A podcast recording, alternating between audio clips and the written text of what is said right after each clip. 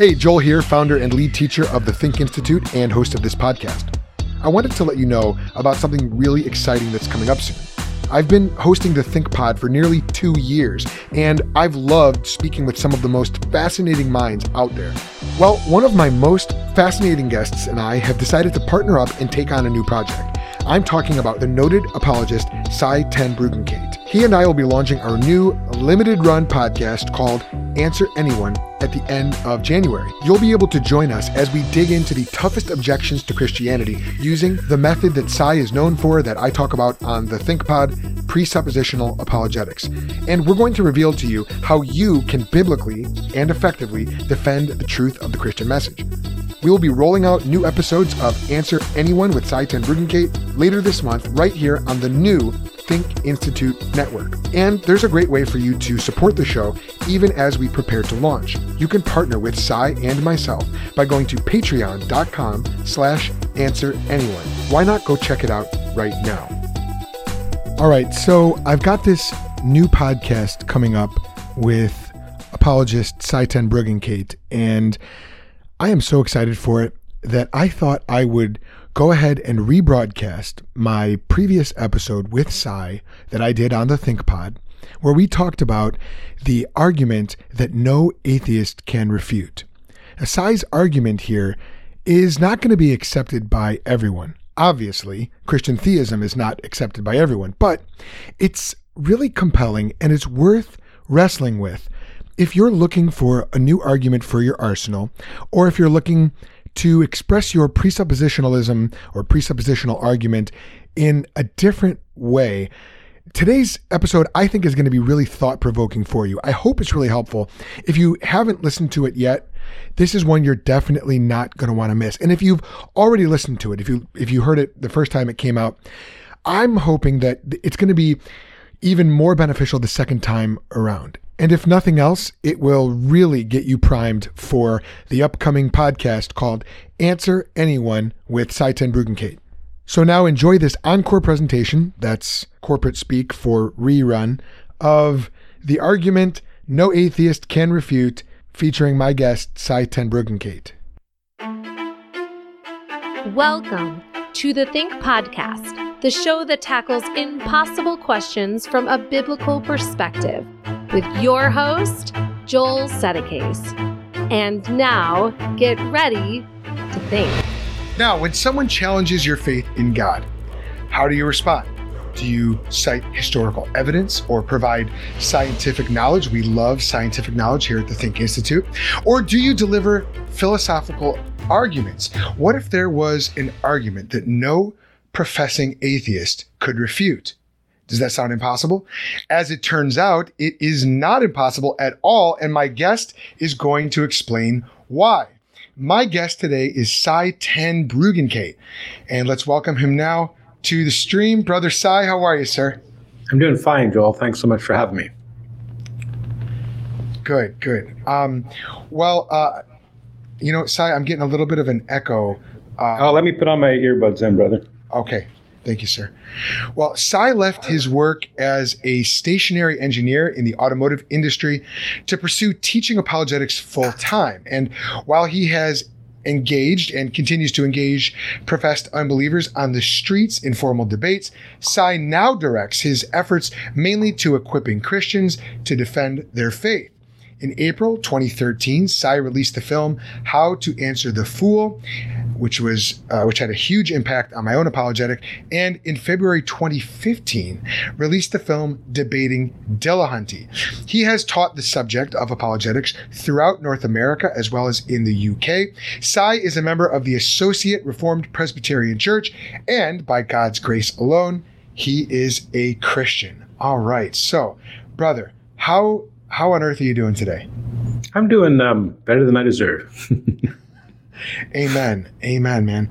Um, well, why don't we uh, why don't we just start off? First of all, thank you so much for. I, I need to gush just a little bit because, uh, you, you know, I'm sure you hear this a lot, but man, how to answer the fool had such a deep and profound impact on me when I first saw it. I think I watched it in 2014.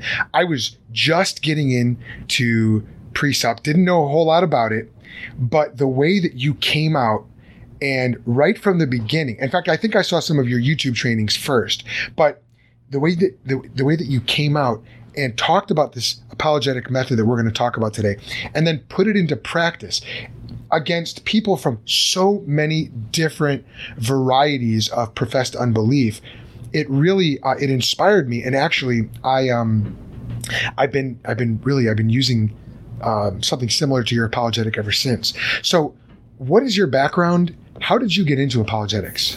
Well, I appreciate the kind words, first of all, brother. And um, I want people to know that all glory goes to God. That uh, we're going to get into that as we talk a little bit more, but uh, we are just tools in this uh, apologetic enterprise. So, you know, when people compliment me, I want to direct all that glory to God because uh, He has commanded us to defend our faith.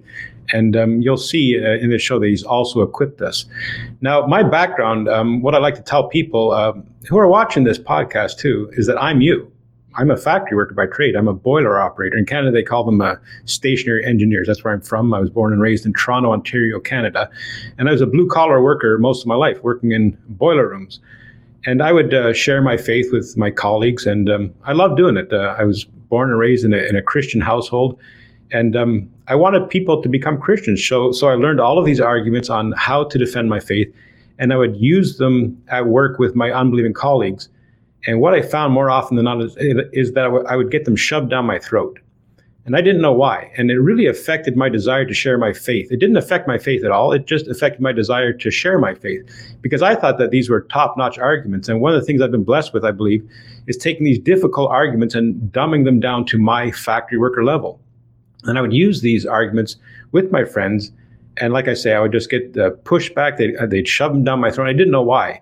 And what I came to realize later is that a lot of the arguments that Christian use, not only are they not talking about the God that I believe in, they're terrible logically.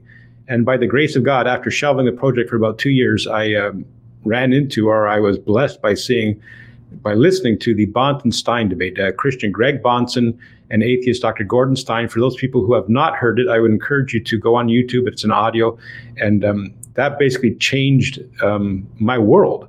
I'm just excited today um, about this apologetic as when I first heard it back in 2004. And um, I love sharing with people. And um, I guess we're going to get into the uh, meat and bones of it uh, in this show.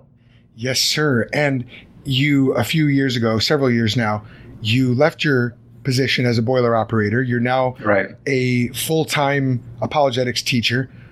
What do you love most about being a Christian apologist, and what's been the hardest part?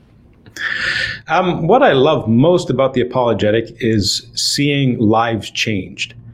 And um, I would uh, often get uh, emails from young Christian men, especially who spend a lot of the time on YouTube. And um, they've said to me in the past that uh, they would go to atheist YouTube channels and they'd be afraid to watch their videos because they think it would shake their faith. And now they come to understand a biblical apologetic and they go to those same atheist YouTube channels and they laugh. They don't laugh at the plight of the unbeliever, because except for the grace of God, that's us, but they laugh at the folly of unbelief, exactly what Scripture tells us. So, um, what I enjoy in this is that you know I get to spend most of my days um, focusing on apologetics, the work of the Lord, and um, I do appreciate that. I guess the difficult thing is, you know, it's funny that a lot of people say that I quit my job and I started doing this full time um, for the money. It's funny that atheists will say that because my job as a boiler operator was actually for a, a um, the largest automotive manufacturing company currently, and I was making all kinds of money. So the difficult thing is that while people really do appreciate the apologetic approach and they'll watch my videos and they'll like them, they are very reluctant to support it. So um, that's I think that would be the most difficult thing is to be able to sustain um, a ministry doing this. Um, while people do appreciate it, uh, they tend not to support it. I, I hear that. My wife and I are support raising missionaries ourselves, and you know that's definitely one of the biggest challenges we face as well. What you know? Oh, but, but before we move on, uh, um, patreon.com slash sci10b. Thank you. And I should have I should have asked you for that. So no, no, that's fine. No, that's fine. I, I rarely share it, but if people want to support me, then they go to my Patreon. So. Yeah, absolutely.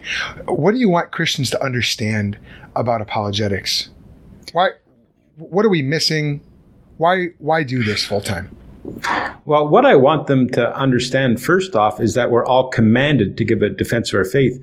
Um, it happens often in conversation that I bring up the fact that I teach apologetics and the person will, you know, kind of hum and haw and they say, well, I can't really do apologetics. I'm going to leave that for the university educated person who does apologetics. And I usually respond with, well, you know, I can't really love people. I wish that I could love people, but there's people that are far better at loving people than I am. So I'm just going to leave it to them. And the look that they get on their face is, um, it's quite amusing actually, because they're thinking, well, you're supposed to love people. And that's exactly my response to apologetics. We're supposed to give a reasoned defense of our faith. But the problem is that um, most Christians, Christians don't do it because they feel that they're um, ill equipped to do it. And I think that because of the way that apologetics is taught, I would say in the high 90 percentile of cases, uh, cases, I understand why that's the case because people are being taught to do apologetics wrong. And I would say, and I would argue, they're taught to defend their faith in the God that, that they don't believe in, or that I don't believe in for sure. Um, and you know, one of the things, mean, we're going to get into this, but one of the things that I've always appreciated is I listen to you talk about not only your belief in God, but your faith in Christ. Uh, you do it with a, with a level of certainty that I think throws a lot of people off. And uh, I, w- I want to talk about, you know, why that is. Um, why don't we go ahead and, and get into the main idea here? As you said, the meat. well, I mean, we could get into the first of all, because people who haven't seen the film, I talk about it in the film. But in church, we worship a certainty. You know, we say nothing could separate me from the love of the Father. And as I say in the film, tear, tears streaming down our face. And the very next day we go into work and we say, I could be wrong. The problem is if you say that you could be wrong, then you cannot say nothing can separate, separate me from the love of the Father. We talk about a certainty in church. And then we go out the very next day and we talk about a probability, and you will see that the high percentile of Christian apologetics, arguments for the existence of God, talk about a probability. I wasn't saved by a probability. I do not worship a probability. Right, right. Can you imagine at Easter singing Up from the grave, he arose, we suppose, or hey, that actually rhymes. that actually rhymes. Have you ever heard the uh, Arminian grace instead of Amazing Grace? I'll have to uh, I'll have to do the um, the uh, evidential version of that hymn. That'd yeah, yeah, cool. yeah. Well, I say the heavens declare the glory of God if He exists. right. Yeah, right. we don't say that in church. We talk about a certainty in church. Yeah, yeah, you're right. So, what is this argument? And we're going to unpack it, but what is the argument? Now, I, I titled this episode very pr- provocatively. Um, hmm. The reason why I do that, I, I, um, I sometimes take a page out of uh, the playbook of Jeff Durbin and Apologia. You know, if you ever look through their YouTube uh, channel, it's, very um, very clickable titles. But the fact of the matter is, this is not clickbait because what we're about to talk about is truly an argument that no atheist can refute. And now it can be delivered with uh, greater or lesser acumen, but the the fact of the matter is, this is an argument that I've yet to see, and I don't think it's possible to see an actual refutation of. So, what is the argument no atheist can refute? Can you just tell us what it is and then we'll unpack it? Well, first of all, there are probably going to be atheists watching this, especially since the recent uh, engagement that I had with an atheist on uh, Marcus's channel. So um, I better put it into a syllogistic form so that people will say, well, Sye, you were asked to come on here and you didn't present an argument. So I'll say premise one, the fear of the Lord is the beginning of knowledge. Premise two, there is knowledge. Conclusion, therefore God exists. See, premise one, the fear of the Lord is the beginning of knowledge, is basically saying God is necessary for knowledge. Premise two, there is knowledge, therefore God exists. And we can get into all the sorts of objections that you'll hear to that, but that is an argument that the unbeliever simply cannot refute. And Jesus said, I will give you words and wisdom that your adversary will not be able to resist, or contradict. That's Luke 21, 15. Do I believe that it's the syllogistic form of this argument? No. But I believe it's the words of Jesus Christ that they simply cannot refute. And I think this is a good back pocket thing to demonstrate that fact. So one one um, small bit of pushback before we move on from that. You said the fear of the Lord is the beginning of knowledge, Proverbs 1 7. Mm-hmm. And then you said that means God is necessary for knowledge. Right, that's basically what I, what I would say, and that's what that verse basically says. Yes. Okay. Um, now, if someone does not have the fear of the Lord, can they have knowledge? Well, I would say that according to 1 Timothy 6.20, what do they have? They have knowledge falsely so called. So they do have a, a form of knowledge. Like um, when I had my appendix removed, um, I don't know, 15 years ago or whatever, I did not stop them from wheeling me into the operating room saying, I have to know if this surgeon is a Christian so that he can know how to take out my appendix. Right. So the thing is, if the surgeon is not a Christian and he knows things, He doesn't know things because his worldview is true. He knows things because my worldview is true. And what you will see is that he would not be able to justify anything he knows about operating, about appendices, or anything like that. And that's what you'll see. So they have a knowledge falsely so called. They have a knowledge that they cannot justify without appealing to God. Okay. Well, thanks for clarifying that. Now, one of the things that I really uh, enjoy, I think it's in How to Answer the Fool, you play clips of different Christian apologists. And some mm-hmm. of these guys are very well respected, guys that I've gleaned a lot from. And when I was watching, I couldn't believe it because I'm like, is, I, is he throwing shade at John Lennox? Like John Lennox is a is a treasure. Why John Lennox? But the point, as I understand it, and feel free to to correct me on this, the the point is to show the the um, antithesis or the the chasm between the certainty we have on Sunday morning and the the we might say feigned uncertainty we have when we or the feigned neutrality we have when we enter into conversations with unbelievers how is this argument that you just put forward different from the typical stock and trade of christian apologists well i would say first of all this argument is actually talking about the god that Christians believe in. As far as John Lennox goes, a friend of mine, uh, Eric Hovind, um, when I was first introducing him to the argument, he said, Sye, I want you to sit down with me and watch my favorite debate, John Lennox versus Richard Dawkins. I said, You don't want to watch it with me. He said, Why not? I said, Because it's not going to be your favorite debate anymore. now, the thing is, John Lennox in that debate was presuppositional in some of his arguments. And uh, but the thing is, not consistent with it. Like I would say, he had his proverbial foot on uh, Richard Dawkins' neck, but he let it off, and you could hear the the crowd actually murmuring, you know, when he would get presuppositional in his argumentation, and then you know he would just uh, let him escape from that. Now, you you mentioned presuppositional. I'm guessing 75% of my listeners and viewers know what that word means and why you just brought that up. But um, lest we get into uh, just speaking in, in, jargon circles here, can you just define that? Why did you mention sure. presuppositional? Yeah, okay, that, that's fair because, like I said, I'm a factory worker. And what happens is sometimes you learn these terms and you throw them out expecting everybody out there to understand them. Right. And it's a shame that they use such large words because uh, people think that they don't have to know it or they don't have to do it because um, such large words are used. I'm glad that they didn't call um, loving your neighbor phylogenics because then people say, well, I don't have to love my neighbor. Right. But um, as far as presuppositionalism goes, this is the way that I best explain it. Like I say, I like to dumb these things down to my level.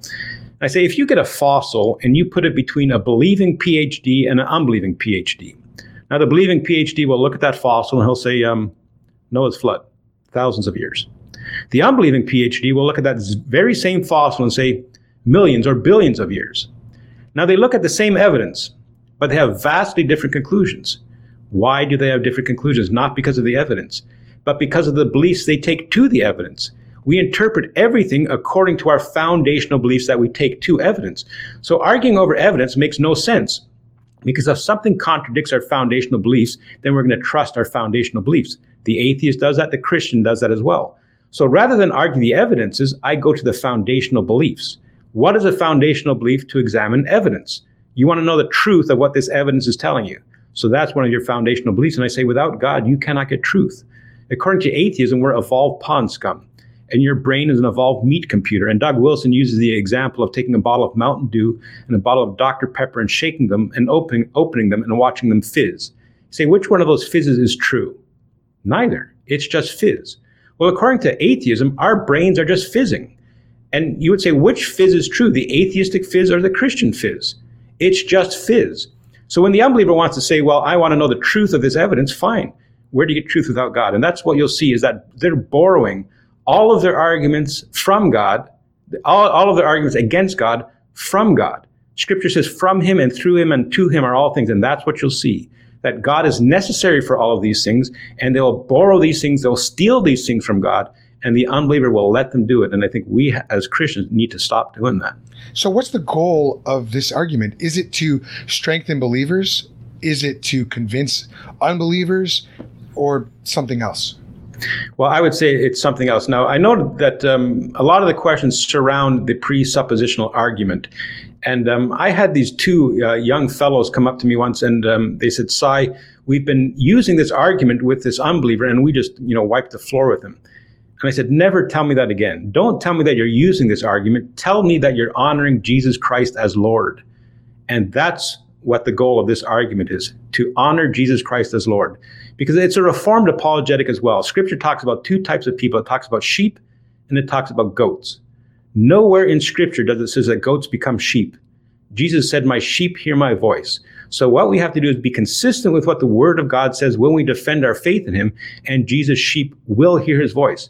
The results are not up to us. We're commanded to be faithful, and that's why anybody can do it. Because, I mean, if you know your Bible, you can defend your faith. Okay, so the goal is to glorify Christ. Amen. Christ is the good shepherd. His sheep will hear his voice. Why not just evangelize? Why um, why not give a reason for the hope that we have, sort of in a subjective fashion, and leave it at that and say, well, Lord, call your sheep and the gospel works the gospel the gospel is the power of god for salvation to everyone who believes why even get into an apologetic defense if our arguments in and of themselves are insufficient to to convince anyone actually i'm not far from that but when you said presented in a subjective manner i don't I present the gospel in an objective manner. Okay. And um, I think that when people divide apologetics with evangelism, um, sometimes people say, Sye, how do you get from your argument to the gospel? And when people ask me that question, I mourn because it means I'm doing it wrong. Because I would say a true biblical apologetic is evangelism. It is expressing the gospel. It's telling the people the need for Jesus Christ for their reasoning. People ask me, How many people have you brought to Jesus with this argument? I say, All of them. What they do with him when they get there is not up to me. Right. And that's what this apologetic should be. It's a proclamation of the good news of Jesus Christ. And if there are objections, sure, deal with them. But the more that I do this, the less philosophical I get and the more biblical I get. I have uh, pastors coming up to me say, Sye, I hear you're a really good apologist. I want you to teach me. I say, I could teach you how to do this better than I do it in five minutes because you know your Bible better. You're biblically trained. You can do this better than I do. And that's what I encourage people with. Know your Bible and you can defend your faith. And you know, we'll get into more instances of that as we go on. Yeah. What do you think about Voddie Baucham's name for it, expository apologetics? Do you like that or no?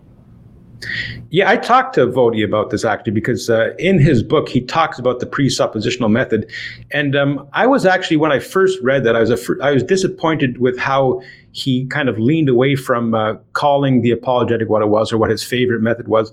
But then, uh, thankfully, um, after having done this for years, I got to see him a few years after, and I said, I exactly know where you're going.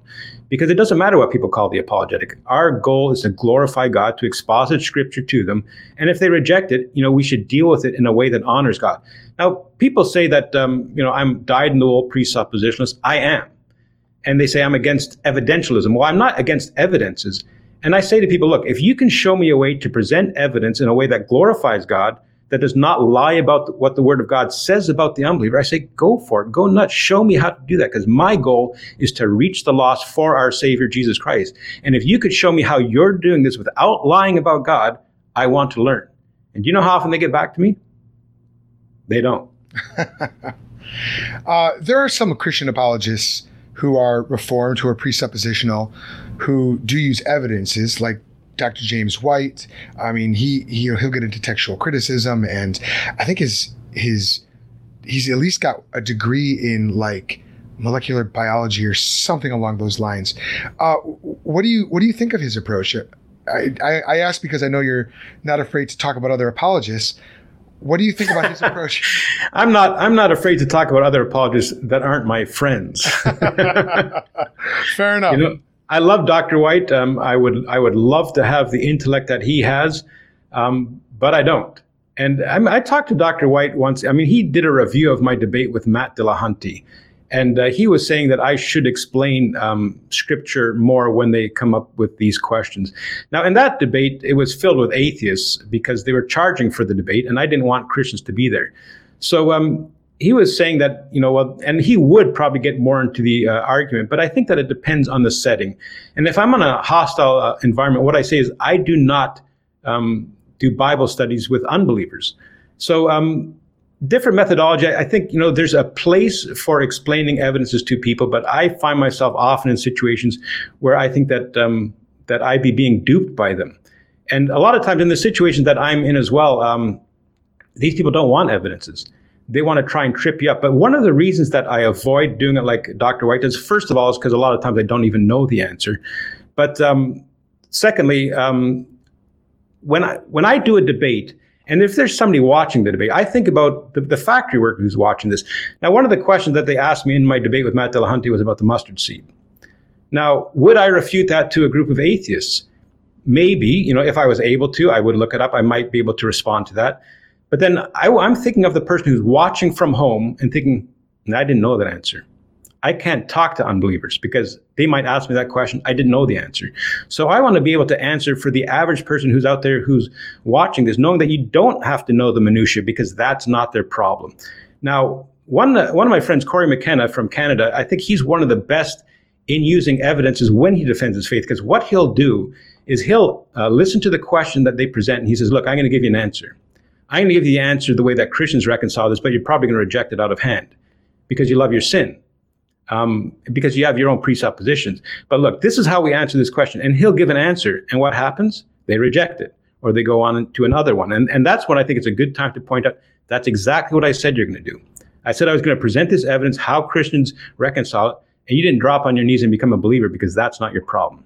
Your problem is that you hate God. And if you die tonight, you're going to stand before the God that you know exists, and you need to be reconciled with him. Amen. So we mentioned Proverbs 1 7. I know you you talk about uh, Proverbs 26, 4 and 5 quite a lot, um, which feel free to, to hash that out. What is the biblical basis for this this line of argumentation, for this argument? Well, I would say that all of Scripture screams it. Um, Proverbs 1 7, of course, Romans 1, that people are suppressing the truth and unrighteousness. Mm-hmm. But um, what I, uh, in my talks, I talk about the FedEx symbol. And for those people who aren't familiar with the FedEx symbol, I encourage them to Google it and to look it up. And you'll notice that between the E and the X in the FedEx symbol, there's an arrow. I never saw that arrow before. Now I can't look at that stupid symbol without seeing that arrow. And that's the same in scripture that I never saw this apologetic before. Now scripture screams as apologetic. There are no arguments for the existence of God in scripture. And um, it's a reformed apologetic as well. And I think one of the most powerful verses also to support this argument is 2 Timothy 2 24 and 25, that we answer the person um, in the hope that God will grant them repentance leading to a knowledge of the truth. Now, that is the order of how people are saved, in the hope that God grants them repentance leading to a knowledge of the truth. Now, what do most apologetic methodologies do? They try and convince the person of the truth so that they repent. They're trying to convince them that it was a man who was in a fish for three days, or that a dead man came back to life with evidences so that they repent. Without God, that's folly. Without God, it's insane. So it makes no sense to try and convince them of that so that they repent. They need to repent of their sin against the God they know exists. Then you don't have to prove miracles to them. And that's what I say. Could the God of the Bible do this? Sure, if he exists. I say, so your problems are not with miracles. Your problem is with the God of miracles. Yeah. And when you have a problem with him, you can't have a problem with miracles. Amen. Amen um, I, I really like the approach of making this accessible for the average blue collar person, or you might say uh, homemaker, mom, or you know high school student. And um, I, I, had a, a, friend from church tell me the other day. I was uh, I shared some some of my own material with her, and she said, "You know, I always thought in my material, I talk about the differences between classicalist and evidentialist and, and, precept. And she said, I always thought apologetics was classical and evidential apologetics. And I always thought, well, I, I can't do that because I've got to go look up all these different answers. But what you're talking about, I can do that. I can actually do this. Amen. And yeah. and th- that's so encouraging. Well, I was. Do you hear that? Yeah.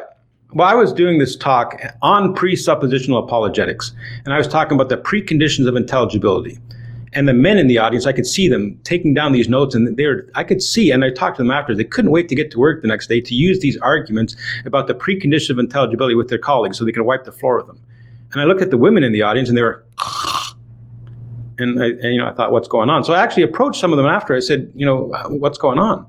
And they said, well, before I had to learn all these evidences, now I have to learn the precondition of intelligibility. Are you kidding me? And they're exactly right. So this is an analogy that I came up with.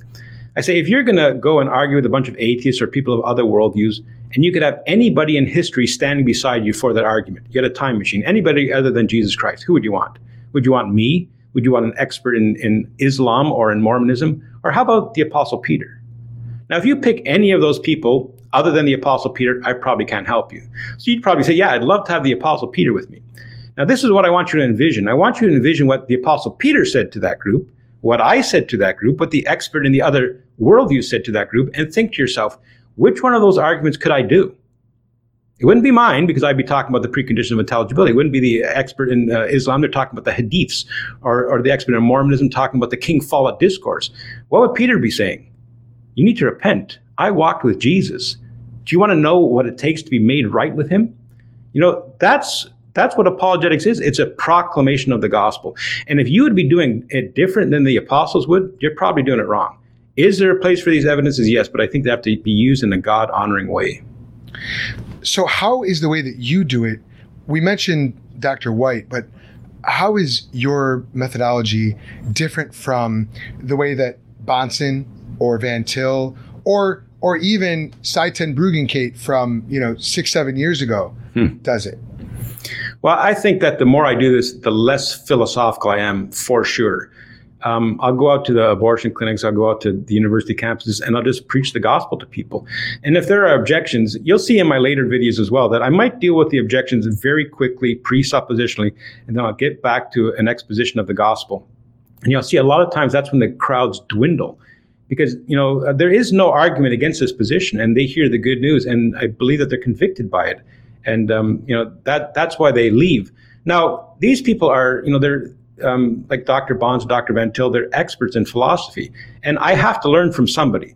The problem is that uh, with them, I have not heard them engage the man on the street. I've heard them teach it in the university setting, and that's where I've learned a lot of it. The, one of the, my favorite, I think, uh, audio of Dr. Bahnsen is when he uh, debated a fellow on the radio named uh, George Smith. And if you listen to the end of that call, it's an average guy like me called in. And that's the only time that I've heard Dr. Bahnsen engage an average person. They were just phenomenal. But um, so I think the way that I do it different from them is, is I'm not as smart as them. And that's one of the biggest compliments I get is that, you know, people watch a William Lane Craig debate and they say, I could never do that. That guy's brilliant. And they watch one of mine and they say, I could do that. He's an idiot. I say, praise God. Yeah. I say, if you walk away from my encounter, from my debate saying, I can do that, then I've done my job. Because they're not going to be remembering my arguments. They're going to be hopefully going to the source like I say, one of the worst things that I hear on Facebook when, when somebody says, I was talking to my unbelieving sister in law yesterday, I really wish I was there. And I'm thinking, yeah, I wish I was there so you could, so I could listen to you talk about the God that saved you. Talk about your love of the Lord. That's that's what I think people need to do when they defend their faith. But the world has duped us into saying that's not enough. You go to the apologetics section, it's not about the authority of Scripture. It's I have to learn all these arguments because the Bible's not enough. And guess what? The Bible is enough. Um, I have a, uh, there's a, on Marcus's uh, channel on YouTube, it's a, a, video, people can Google it. It's called Apologetics is Easy, Believe Your Bible. And that's what it comes right down. Scripture is sufficient for defending your faith, and Christians need to get back to that. The world is duping us into uh, talking about a God that we don't believe in. Uh, and Marcus's channel is I'm King Ginger, correct? Right, right. That's where also, um, I mean, I uploaded it to my channel as well, but that's the latest uh, engagement that I had last week with a PhD in applied mathematics. And one of the things I said is that you do not have to fear debating anybody, a fact worker against a PhD, because all that the more intelligent person does is hide their folly with bigger words or attempt to do so. But I think it was pretty clear what happened in that exchange. I never claim victory. I encourage people to watch it for themselves and um, you know make their own evaluation. But I think that it's pretty clear um, the difference in our worldviews there you mentioned PhDs. This is something that I've wondered and I've put this view forward myself, but I want to know what you think. Do you think, you know, sometimes people will say, well, you know, such and such percentage of scientists are atheists. And it's sort of this appeal. I don't know if it's an appeal to authority or, or uh, appeal, you know, ad populum, but do you think for for someone who works in the natural sciences, they're exposed to so much more of the grandeur of God's creation, which is screaming mm-hmm.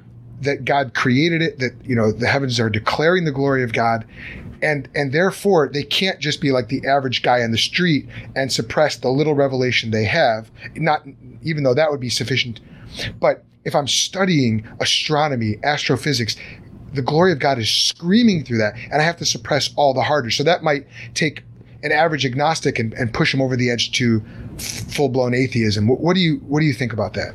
Well, people say that university makes atheists, but I, I would argue that that's where atheists go.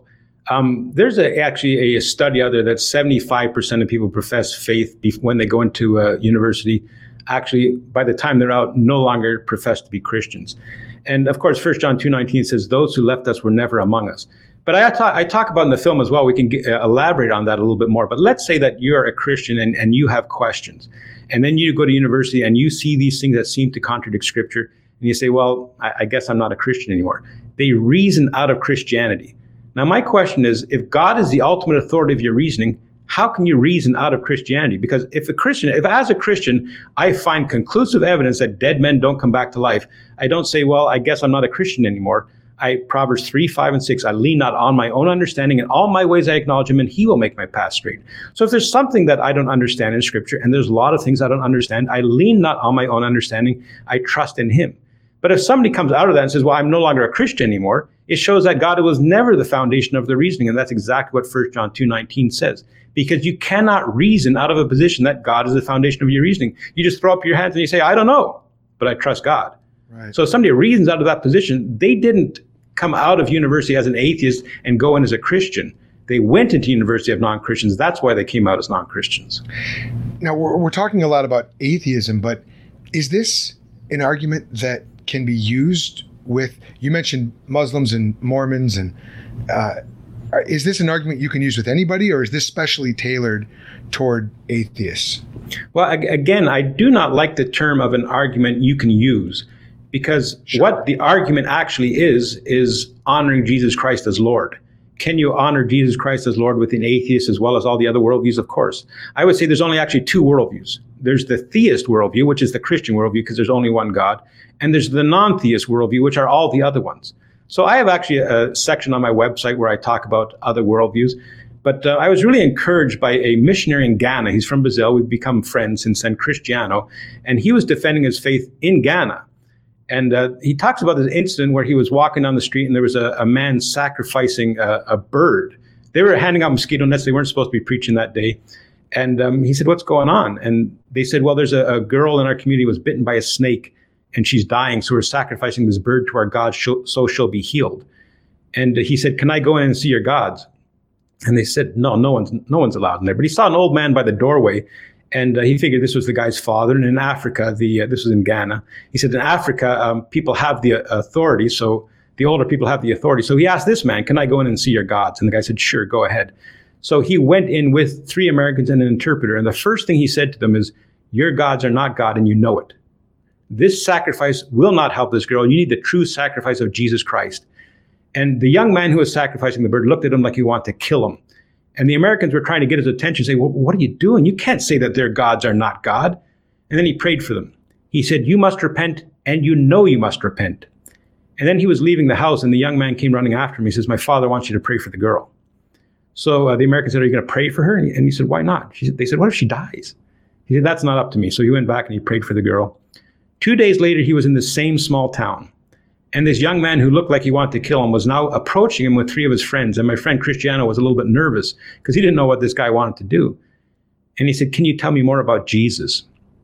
And Cristiano uh, laid out the gospel to him and he said, You know, I heard about your Jesus years before, but I didn't come to him because I do the sacrifices in my community. And when my father dies, I must become the priest. If I become a Christian, this will be very difficult for my family.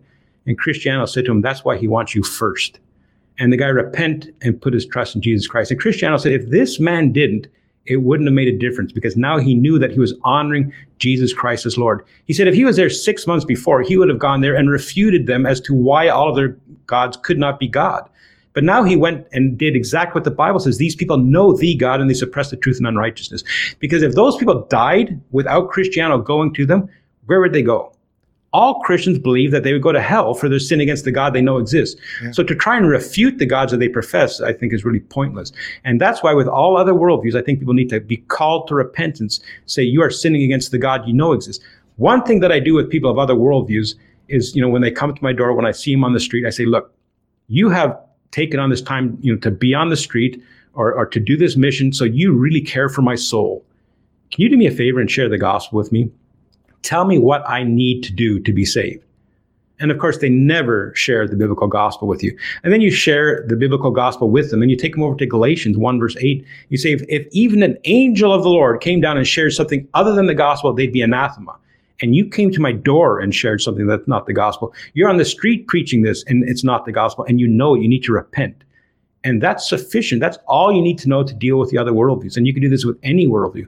Call them to repentance for the sin against the God they know exists, and Jesus' sheep will hear his voice. Maybe not right in front of you, maybe not the next day, maybe not even 20 years from now, but Jesus' sheep will hear his voice.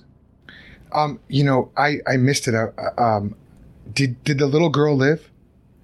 Yeah, um, see, in, in I, I rarely tell that part of the story, and um, I asked my friend whether she lived, and she did live. And the reason that he does not explain that is because people say, well, that's why this guy became a Christian because right. this girl ended up living." But the the thing is, people sacrifice animals mm-hmm. to these gods all the time, and guess what? Sometimes the girl lives. Right sometimes the person lives. He says it doesn't affect their faith. Right. So he does. It's not germane to the story, but praise God. And I do believe that God uses stuff like that to, sure. to save people. But I don't think that was instrumental in this man's salvation. Well, it, either way, it's the lesser of the two miracles. Regenerating a Amen. heart is is is a greater miracle. Mm-hmm. Um, now, what are some of the pitfalls to watch out for when you are seeking to glorify Christ in this way? You know, I think I, the way that you put it, I think, is profound because I think unknowingly people seek to glorify themselves. Hmm. And this is a story, and it's a, it's a hazard in this apologetic. Because one thing that I say about this apologetic is the beauty of this apologetic is you're going to win arguments, but the uh, the the the fear or the difficulty of this uh, this apologetic is you're going to win arguments. Right. So um, I was at this conference, and um, I was doing it for the first time on the street. You know, I'd never really done it before, years before, years ago. And um, when I would be done doing this argumentation, going back to the hotel, people slapped me on the back, saw you crushed that guy, saw you cream that guy. And I'm thinking, no, I didn't. God did through me. And at the end of the conference, they set up two microphones. And uh, you could go up front and give your testimony about about what you learned that week. Now, I was not one of the speakers, but there was this sickening buzz going on about this guy from Canada who had this new apologetic. It's not new, by the way. And so there are a lot of people talking about me, talking about the discussion that I had with other people. And I'm in the back, you know, just before they open up the mics for people to give their testimony, and I'm praying, Lord, please don't let anybody mention my name. Lord, please don't let anybody mention my Lord, please don't let anybody mention my name. And I finished praying, and you know the first thought in my head was, I hope somebody mentions my name. See, that's what this argument does, is that it's so powerful. You win arguments and you want to take the glory upon yourself. So I ran to the front and I read about the unworthy servant. See, we are just servants of God that if you win an argument, it's not you. It's the glory of God through you. And I encourage people, whenever people compliment you, when you use a biblical apologetic, give all glory to God. And I do it to a fault. Because I think of in, in Acts where Herod, you know, received the praise of the people. He didn't rebuke them and worms ate his body and he, and he died. And um, I don't want that to happen to me. So all glory to God with this, the apologetic. And I would say that is a danger to, to, to be too philosophical, to get away from preaching the gospel and to take the credit yourself.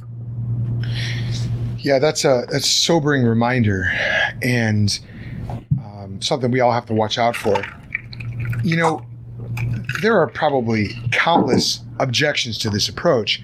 Some of the ones that I get, so a, a couple months ago, I did a, a, debate, and it wasn't the one you watched with uh, Ethan Michael, but it was with one of his friends. And, I'm talking to him on the 23rd, by the way. Oh, you are? Yeah. Oh, that'll be good. I'll have to. I'll have to tune in. I'm, I'm glad that's working out. That'll be fun.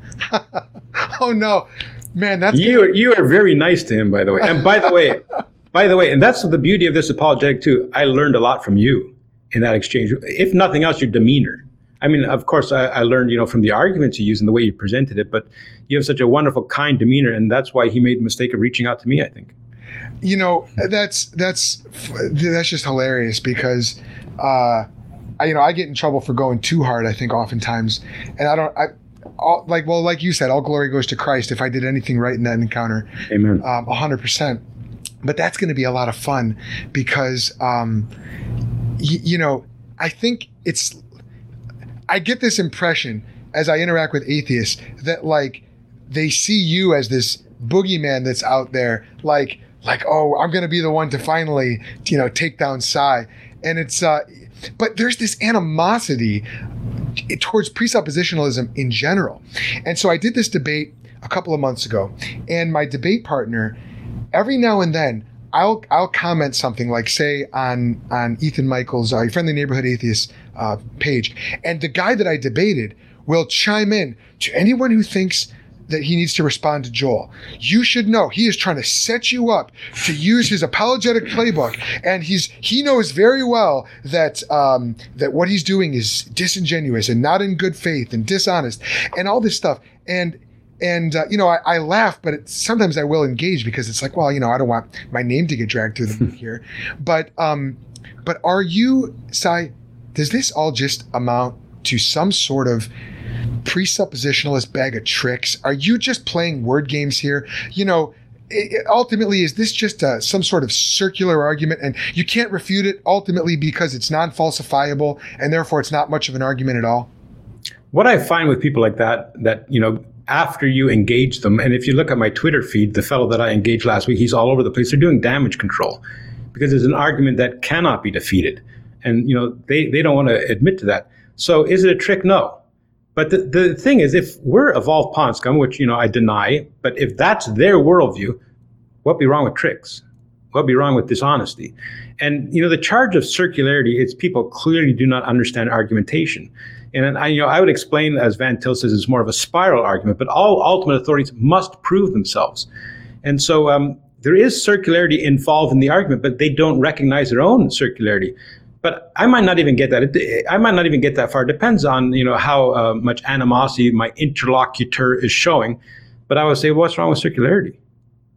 You know, if they say you're being circular, and so um, it's it's not a trick. It's it's a profound argument that exposes that you need God to reason at all, and they don't want to go. They want you to grant them that, and that's what you'll see that most Christians doing. Say, well, look, I'm going to grant you all these tools of Jesus Christ so you can insult my Lord. I'm not doing that. Well, when it comes to evangelism, so I, I, do evangelism training as well as apologetics training and uh, Christian worldview training. And one of the things we'll talk about in, in terms of evangelism is to ask questions. So, evangelism meaning, you know, you want to share the gospel with somebody in a compelling way. And we'll talk about asking questions to search for windows to their soul, but also common ground.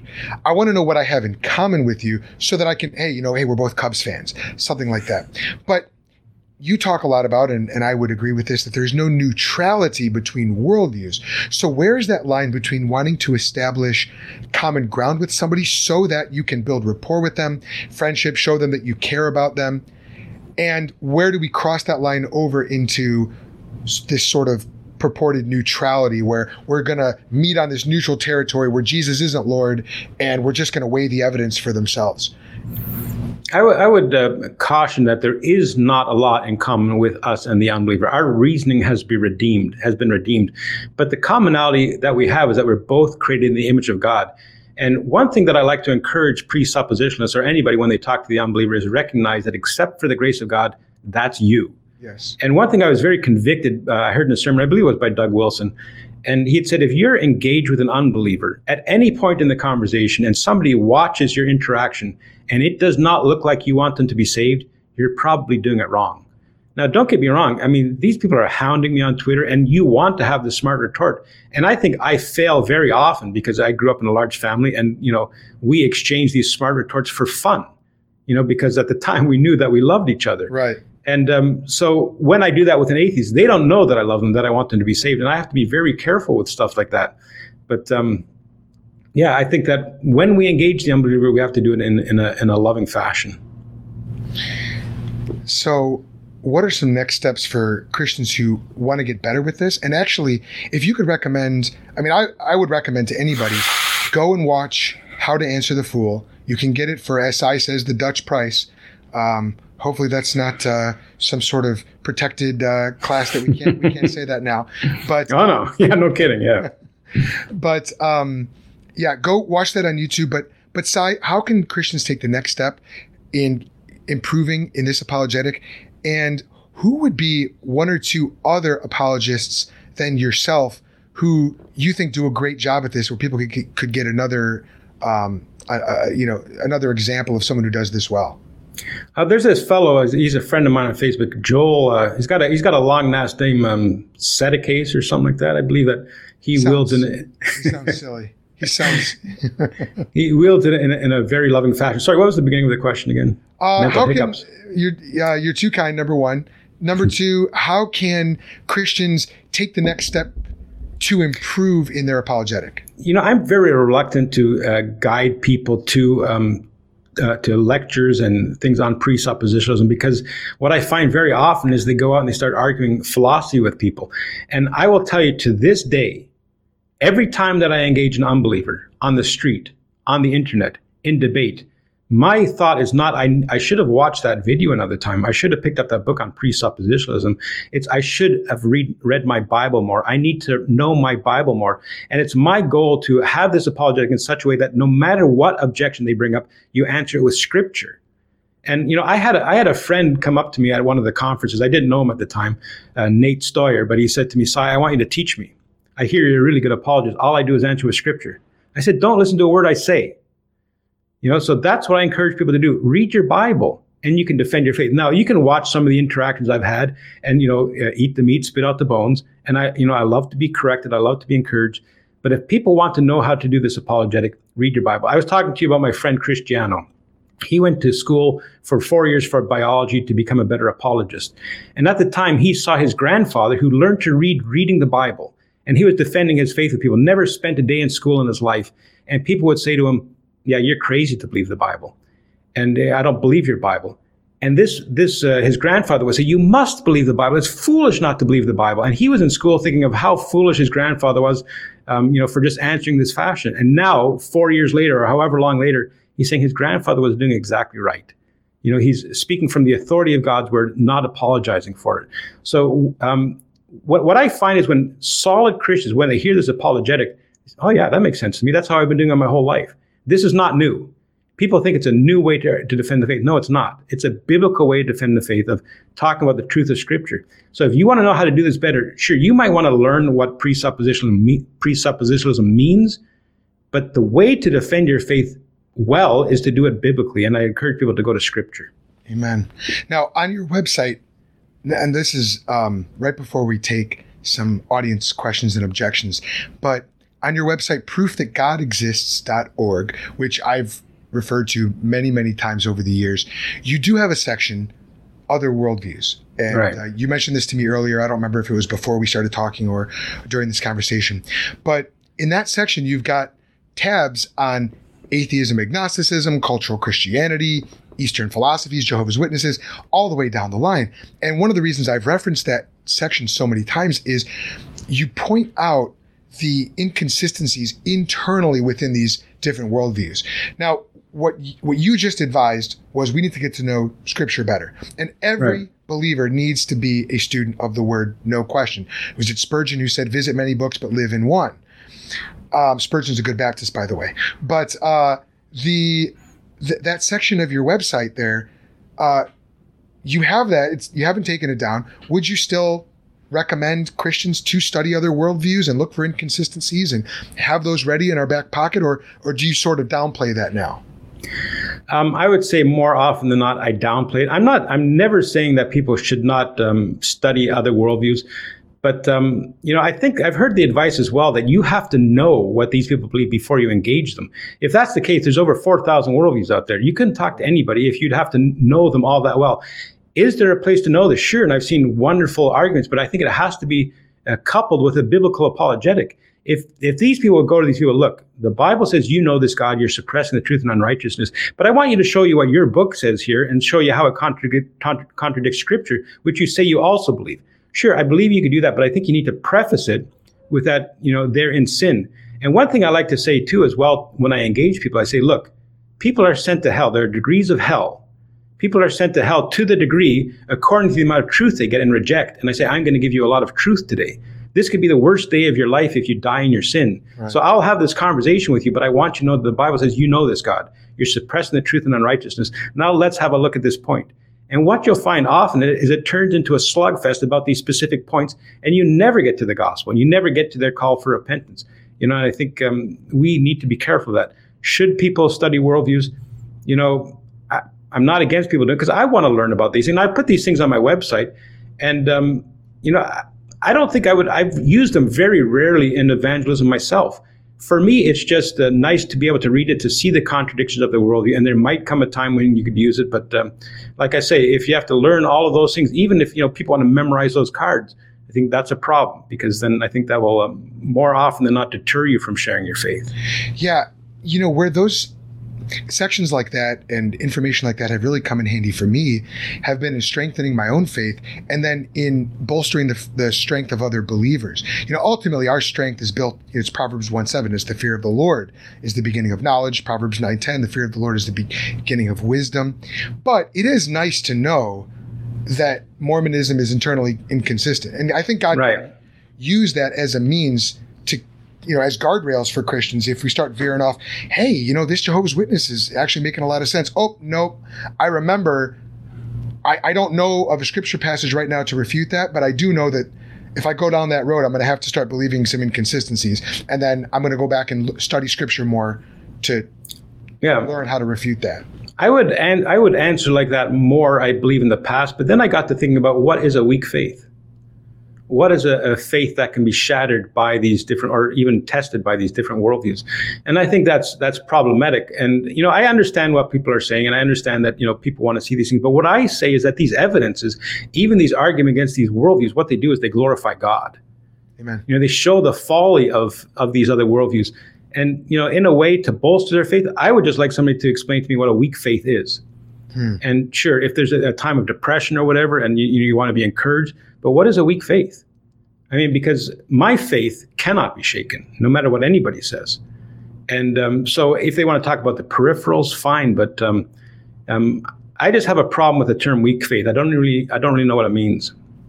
Uh, what about the father who told Jesus, "I believe, help me with my unbelief"?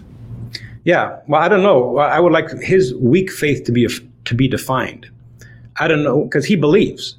Help me with his unbelief. I think that's actually a good way to put it because he believed. Yep. It's not like um, I believe, I might not believe if you don't give me more evidence. I believe. Help me with the things I don't believe or that I'm having trouble believing. Okay. And sure, is there a case for that? But I don't think, you know, somebody, a Christian, first of all, you know, because we're reformed, they cannot lose their salvation. So it's impossible for them to go off the rails. So um, for there to be a weak faith in that regard, I just don't believe that that exists. Yeah. And um, I have to give a quick disclaimer because technically, uh, while I am Calvinist, I'm New Covenant theology. I adhere to that. So okay, this is over. I know, I know, I know. I waited till the end to tell you. Um, but in case I've got any of my NCT friends watching, uh, and if I didn't, if I didn't uh, uh, push back against that word reformed, I'm. But I, by most people's standards, I am reformed because I'm Calvinist, and yeah, you cannot lose your salvation uh, any more than you could beat Jesus Christ in a in a boxing match or something. There's no no one can snatch you out of his hand. Um, brother, can we take a few comments from the audience? So I could take all the comments. You want questions too? there's well, a lot of these, a lot. There was a, a, pretty robust dialogue going on here in the YouTube comments, but um, let me guess, one of my friends. we, you know what? Here's one that's actually uh, th- this. Hey, this there you go. One to respond to. So, um, our mutual friend Ethan, your friendly neighborhood atheist, is asking, "Hi, Sye. What is something that atheists do that upsets you most?" You know, um, I guess blaspheme. One of the things that I, I, don't like in engaging unbelievers, and the only thing that gives me pause to engage them, is when they blaspheme because um, I give them the opportunity, the um, the voice to blaspheme even on you know that's one of the uh, deciding things on Twitter, which I will block somebody is they, they blaspheme. But the most upsetting thing, and, and you know, if I don't, I you know, Ethan calls himself friendly, but if he were to blaspheme in that podcast, um, then I would end it. And you know that might be a key for him if things aren't going well to blaspheme, and I'll end it. But um, I do not appreciate when people insult the Lord that I adore. Yeah, amen. Any more than you tolerate someone or that you know any husband would tolerate someone slandering his wife and multiply that you know. Right. Yeah, I, I, use that example quite often. You know, somebody calls your wife a bad name and you'd freak out, but then somebody says, "Well, your God is a liar. I don't know that He exists." They just called the Lord that you adore a liar, and people don't have the same reaction that they would if somebody slandered their wife. Yeah, Yeah, very uh well, okay, here's another comment. You might not like this one. Um because it's it's border it's almost along those lines. Uh, this is from So You Say. And she says thousands of years of this stuff, countless gods, and they all leave it up to human beings to do the talking. They all share that peculiar trait in common, mighty suspicious. More of a comment than a question, but how would you respond to that? Okay, so every god needs people to to speak for him, every purported god, including the idols, uh, and therefore our God is purported to be. You know, that's a that's a common common liberal bent among professing Christians too. God doesn't need anything. He doesn't need me. Doesn't need you. He doesn't need anything. God chose it to do this way, and uh, to do it this way. And the, the interesting thing is that a lot of the objections that they level against us, they're doing the same thing.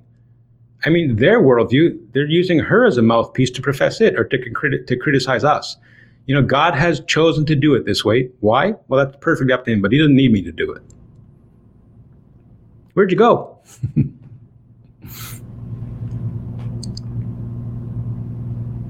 All right, I'm having a little technical difficulties, so I'm going to attempt to fix this while you answer this this next question here.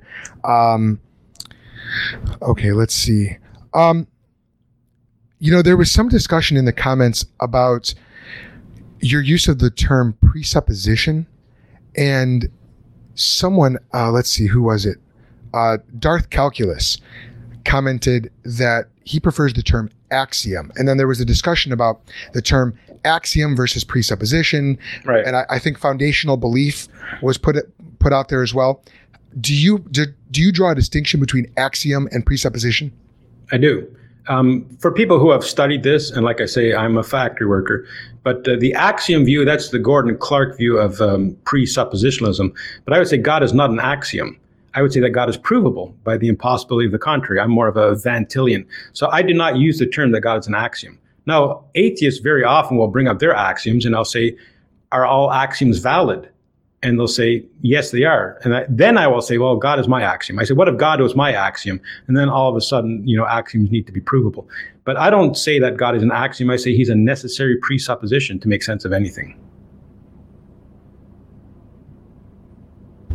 Okay, yeah. That. Thank you for that. Uh, that clarification.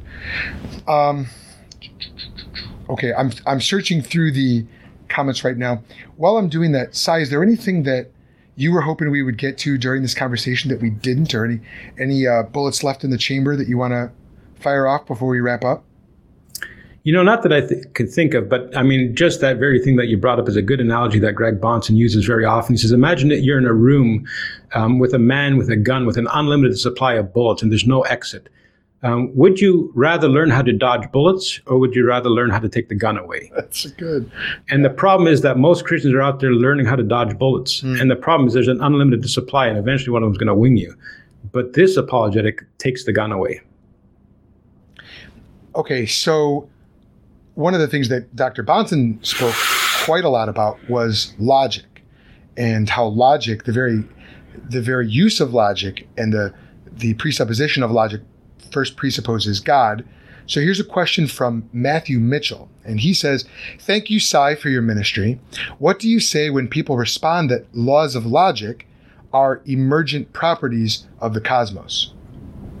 Yeah, um, I, I, got into this with that uh, that mathematician fellow as well. First of all, um, a finite being cannot know universal emergent properties, and even if it were the case that you could see the properties, you know, universally in the past, on what basis do you apply them to anything other than what you've seen? And the analogy that I use is, let's say you drive down a road and there's a hundred thousand red barns. What color is the next one going to be? Don't. If you're going to say that, it, if you're going to say it's going to be red based on all the other ones that you've seen, see, because a description cannot make a prescription. A description, and I would say, you know, of course, the Christian, logic is a description of the thinking of God, and He prescribes that we think like Him. So in the Christian world, we, you, we could say that. But the unbeliever, I would like to say how you see how you get from an is to an ought. It's impossible. Even if it were the case that they could describe things in the past accurately, which they can because we're fallible beings, on what basis do you apply what, what, what was described to anything other than what was described? You cannot get a prescription from a description in the unbelieving worldview. Of course, you know you grant them the reasoning to even reason about that, and depending on on um, you know how offensive they're being to me, I'll challenge them even on that point. So, actually, that brings up the next question here. Nate Werner asks, "Sye, when an unbeliever says they don't have to account for logic, knowledge, etc., and by the way, I've had atheists use that exact argument to me. I, we don't have to account for it. It, it. We can just use it. How do you continue the conversation in a loving way, except to point out that they're being foolish? I just say, well, I don't have to account for God. How do you like your argument now? That's it. If they don't have to account for logic, then why don't why do I have to account for God? You see, and that's what I, I, I, will do is I'll show them what they're standing on, the folly of what they're standing on. Now, here's the thing. People think that, oh, they're going to say, oh, that makes a lot of sense. Let me try and approach this another way. It's not going to happen. Hmm. When will people understand the argument? When God saves them. Because even to the degree that they do understand it, they must suppress the truth and unrighteousness because it will shatter their worldview. And even if you see the interaction that I have with unbelievers and their worldview is exposed, the folly of it is exposed, and you you would hope that they would repent. One of the best examples that I have, it's a debate with I did with a fellow named Paul Baird, and um, I said to him, "Is it impossible for God to exist?" He said, "No, that's not impossible." I said, "Is it impossible for the Bible to be what it claims to be?" He said, "What does the Bible claim to be?" I said, "The Word of God." He said, "Yeah, that's impossible." I said, "Why?" He said, "Because there's so many other wor- uh, other um, scriptures out there, you know, different texts. We'd never know which one was right." And I said to him, Paul, would it make sense to say that there is no real money because there's counterfeit money? And he hummed and hawed. He said, um, hmm, hmm. I said, Paul, would it make sense to say that there's no real dollar bills because there's fake ones? Hmm, I'm not sure what you're driving at. And I said, Paul, would it make sense to say that there's no real money because there's fake money? And he said, yes. Now, does that man realize how foolish his answer is? Of course he does, but he could not concede my point because it would be eroding his worldview. Mm, man, yeah, that that's that's a great response. It reminds me of the time I was meeting with a friend in, uh, well, sort of an acquaintance that I used to meet up in Starbucks with, and uh, an older fellow, uh, ethnically Jewish, but uh, he was an atheist, professing atheist. And he's, within the course of about half an hour, he started, Sye, he started the conversation telling me how irrational I was and how absurd I was for believing in God. By the end of it, he was the one saying, you know what? It's okay to be irrational. I don't need logic. It's what's wrong with being absurd? I said, I said, my friend, you're you were the guy, you were the rational guy. I'm right. supposed to be the irrational guy. And uh, I think it was actually right after I watched How to Answer the Fool that we had that conversation. Well, Van Til says the unbeliever has a bottomless pit behind them, and whatever argument or evidences you give them, it's like this, and they're just throwing it into that pit. It doesn't make a difference. That's why we have to honor Jesus Christ when we talk to them. Because what is the power of God unto salvation? The gospel. You know, I say, but I know why you've invited me to speak at this conference, because in John 10 27, Jesus said, My sheep hear Sye's really good argument. No. He said, My sheep hear my voice. We had to get back to that. Amen. Now, right now in the comments, there's a little bit of a dialogue going on back and forth about belief in Santa Claus. And I know you've heard this one before. Well, I don't believe in God just the same way you don't believe, you know, I'm an atheist, you're an aclausist. And actually someone someone used that exact uh, phrase here. What what do you say to someone? And maybe this is sort of a two-parter. What do you say to someone who's just who says, you know, you there's plenty of things you don't believe in. I just don't believe in God. And then sort of what the, the other wing of that same bird is atheism is not a positive belief statement. It's merely a lack of belief in God. How do you personally respond to that? You're going to have to remind me of those points because I'll probably get uh, sidetracked. Sure. But one of the things that um, um, in the film, there's a guy, we didn't use this in the film because I was we were actually yelling at each other at this point. The guy ended up giving me a hug at the end, but uh, he was heckling me all day. And I said to him, Tell me, do you go to the mall and heckle Santa Claus for deceiving all those children? And he said, No. I said, Why not? He said, Because I know he's not real. I said, Exactly. Ah. But um, Psalm 96 5 says, All the gods of the nations are idols, but the Lord made the heavens. So people want to say, I'm atheistic towards all of those other gods. They're just believing one less God. No, I'm not atheistic towards other gods because there are no other gods. I'm not an idolater. Now, when people say that they just have a lack of belief, I don't I don't argue the definition of atheism because I don't care what they call it. But the thing is, with their lack of belief comes a positive claim. They may say, I just lack belief in God. I say, fine. Where do you get truth from? Where do you get logic from? Where do you get love from? Where do you get rationality from? I answer the fool according to his folly, lest he be wise in his own eyes. We were going to get back to Proverbs 26, 4 and 5. Proverbs 26, 4. Do not answer a fool according to his folly, lest you be like him. What's the fool's folly? The fool says there is no God. Don't answer him according to his folly, lest he be like him. But if they want to say, well, I just don't believe in God, well, okay, fine. You don't believe in God? Where do you get this from? Where do you get this from? How do you account for the next word out of your mouth unless you believe in God?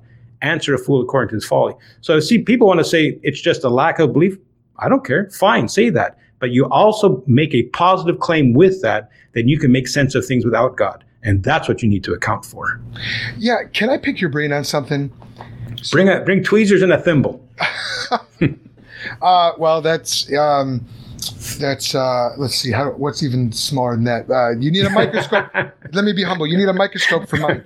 Okay, so um, the the um oh now wait a minute wait a minute i had it. Oh in scripture and i may have this may be a derivation of something that you've said in the past. In in scripture god says he has revealed himself in romans 1 he's revealed himself to everyone such that they are without excuse. All right now if that's the case then a lack of belief in uh, saying i don't have enough evidence is literally tantamount to saying the God of the Bible has not revealed himself to me in the way that he says. In other words, I I positively am asserting I disbelieve in the God who has revealed himself to me. Is there an argument there? Is that a do you think that's a cogent argument? Well, the thing is, first of all, they're calling God a liar. But when somebody says to that to me that they just don't have the evidence that God says I have, I say, well, can you do me a favor? Can you tell me what evidence will convince you of the God who says you have enough? Right. And that's what I was thinking of when I because if they if they present say if if he would give me this evidence, then I would believe in the God who says I have enough evidence. Doesn't make any sense. Right. It exposes the fact that it's not about evidence. It's about suppressing the truth and unrighteousness. They're enemies of God. Yeah, yeah, that's good. Uh, one more from Darth Calculus. He says this is piggybacking off of what we said earlier, so I, I rewound the tape a little bit here. But he says the laws of logic are not prescriptive. Okay, so how would you respond to that? Well, the thing is, it's uh, not A um, is not A in the same time in the same way every time we've seen in the past. It says A cannot be both A and not A at the same time in the same way. Right. That's a prescription. If they want to say they're descriptive, fine. Say A has never been both A and not A, the law of non-contradiction. It has not been both A and not A every time we've seen in the past with my fallible knowledge. That's not a law. That's a description of everything you've seen. It becomes prescriptive when you say A cannot be A. That's why what you're doing is committing a logical fallacy. Yeah, that that's good. All right, maybe one more sort of uh, backpack or uh, piggybacking off that. Meek and Pure says, if you want to appeal to logic, prove logic certainly exists. I don't want to appeal to logic. I, I don't want to see people make the mistake too. They make an evidential argument. They say um, logic, therefore God. That's not my argument. My argument is God, therefore logic. Right. So I don't piggyback off of logic. I say you can't make sense of anything, even logic, unless you start with God. So I, I deny the premise. Okay. One more from So You Say. She says, but you guys can't even give non believers the benefit of the doubt. You have to assert that they actually do believe in God. Or now, I, you know what? I think she's responding to other folks there in the right. comments.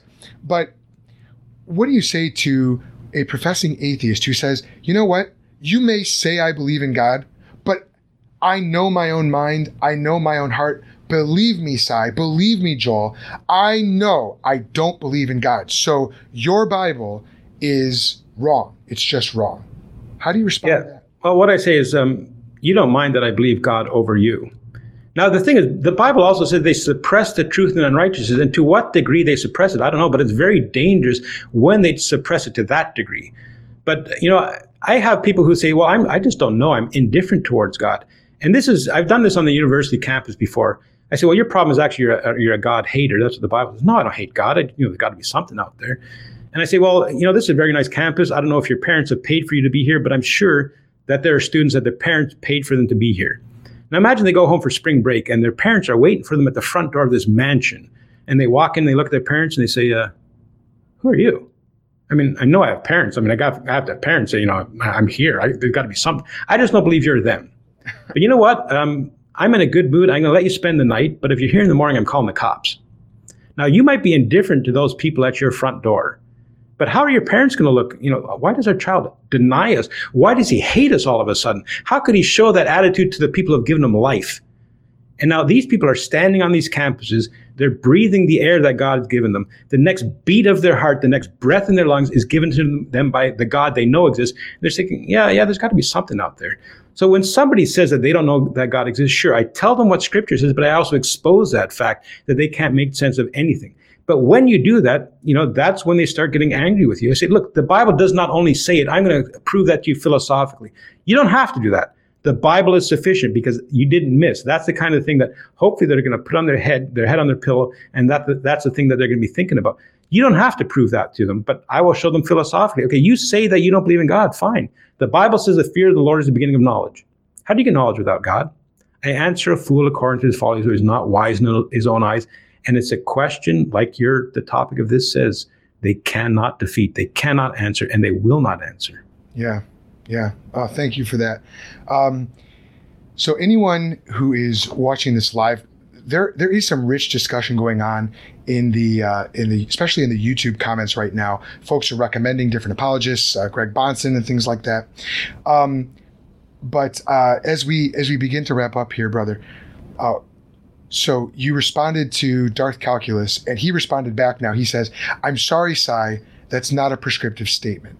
So that's not really a question, more more of a pushback. Uh, any any further response talking about the laws of logic?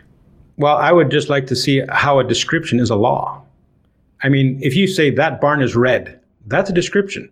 But he's not saying that barn is red. He's saying no, no. He's, he's saying barns cannot be anything but red.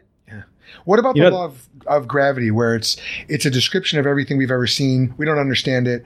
We because of the law of uh, you know induction, uniformity in nature, we we assume that it's going to be the same in the future. But again, it's not it's not prescriptive where you know thou shalt obey the law of gravity. So Right. Well, the thing is, I differentiate natural laws from things like laws of logic because I don't believe that these natural laws are going to exist in the new heavens and the new earth, like the, the law, second law of thermodynamics, that everything's going to proceed to a state of decay.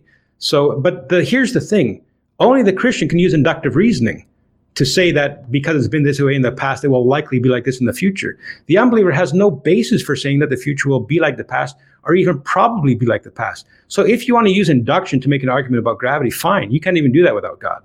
Science would be impossible without God. Science is based on the inductive principle that the future will probably resemble the past. Where do you get that without God? How do you know anything about the future? And the thing is, you know, sure, I get excited about this. You know, I think about these people commenting, and I need these people to know that I love them. I want them to know the love of Jesus Christ. I want them to know the peace which passes all understanding.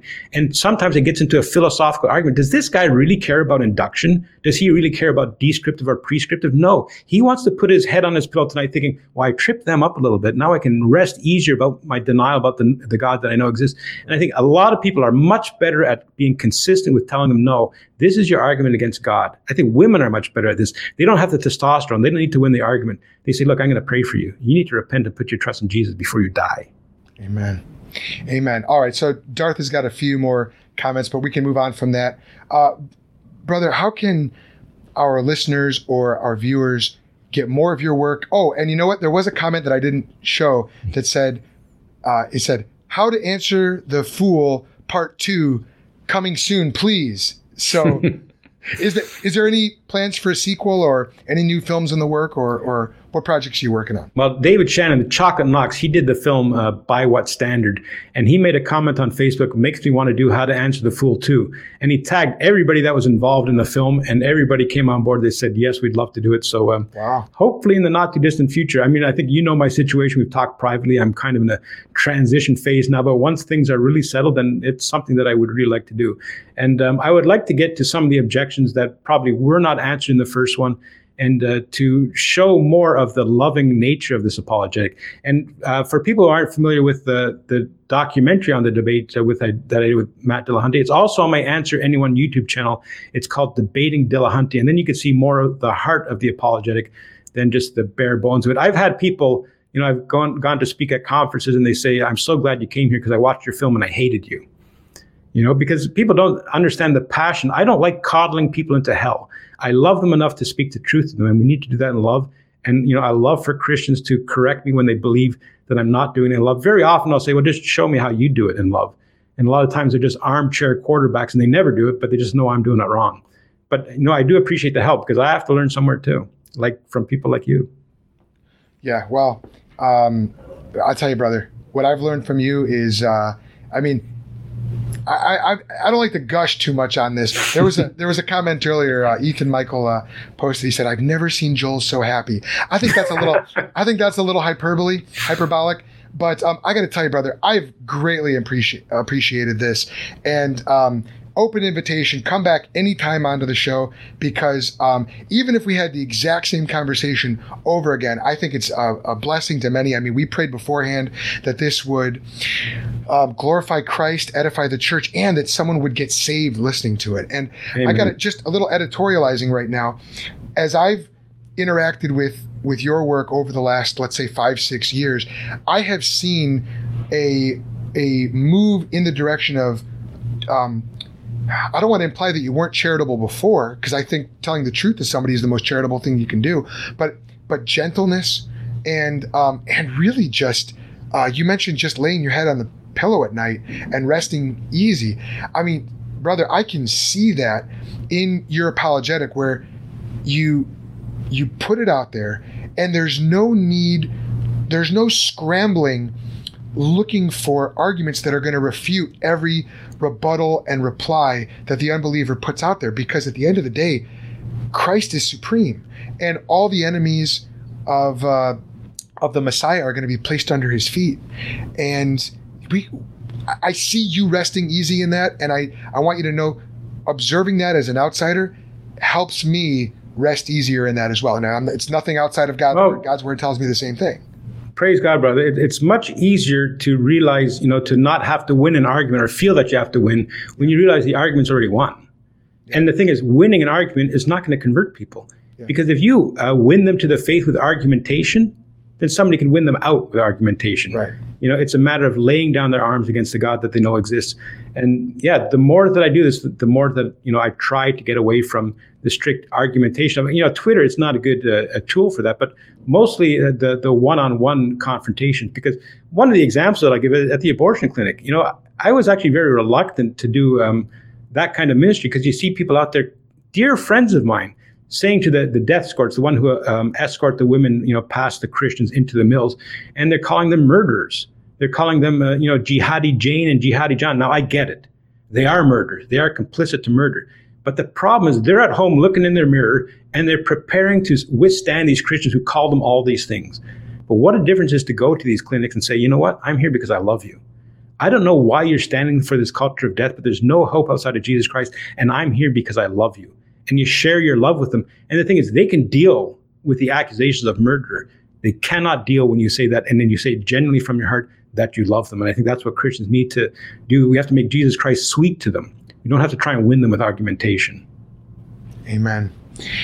So uh, we we we should definitely do a part two of this because um, one of our listeners, so you say, who sent all those comments and uh, really engaged in the in the dialogue with us, said that she didn't didn't think that we really got into the meat of the argument that supposedly no atheist can refute. The fact that she's saying supposedly kind of uh, tips her hand a little bit and shows where she uh, where she falls on this issue.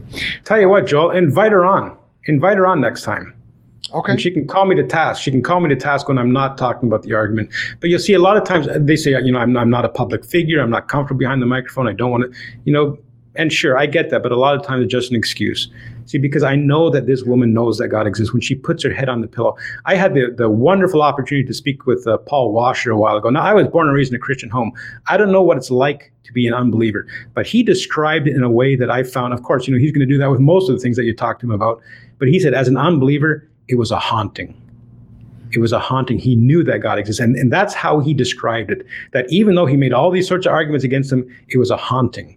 And I thought, wow, that's a that's a profound way of describing the, the knowledge that the unbeliever has of God. Wow. Well, brother, thank you again. Can't thank you enough for coming on. To everyone watching live, thank you for watching. If we didn't get to your comment or question, um, sorry, we've only got a limited amount of time, but hopefully you got something useful out of this. I know I did. It, it was a real thrill to interact and have this discussion with Sye Ten Bruggencate. And um, Sye, would love to have you on again sometime. To connect with the Think Institute, just go to thethink.institute. Catch all the episodes of the Think Pod, the Think Podcast, by going to thethink.institute slash podcast and connect with us on social media. We are on Facebook, on Twitter, on Parler. Uh, we're even on Jordan Peterson's uh, platform, uh, ThinkSpot. Uh, so check us out on there and get equipped to explain, share, and defend the Christian message in a compelling way. We believe that no believer should ever be caught flat footed when asked what or why he or she believes. So, this is not goodbye. This has just been a little pit stop along the way of your spiritual journey. Thank you for watching, and that's all we have for you today. So, until next time, I hope it made you think.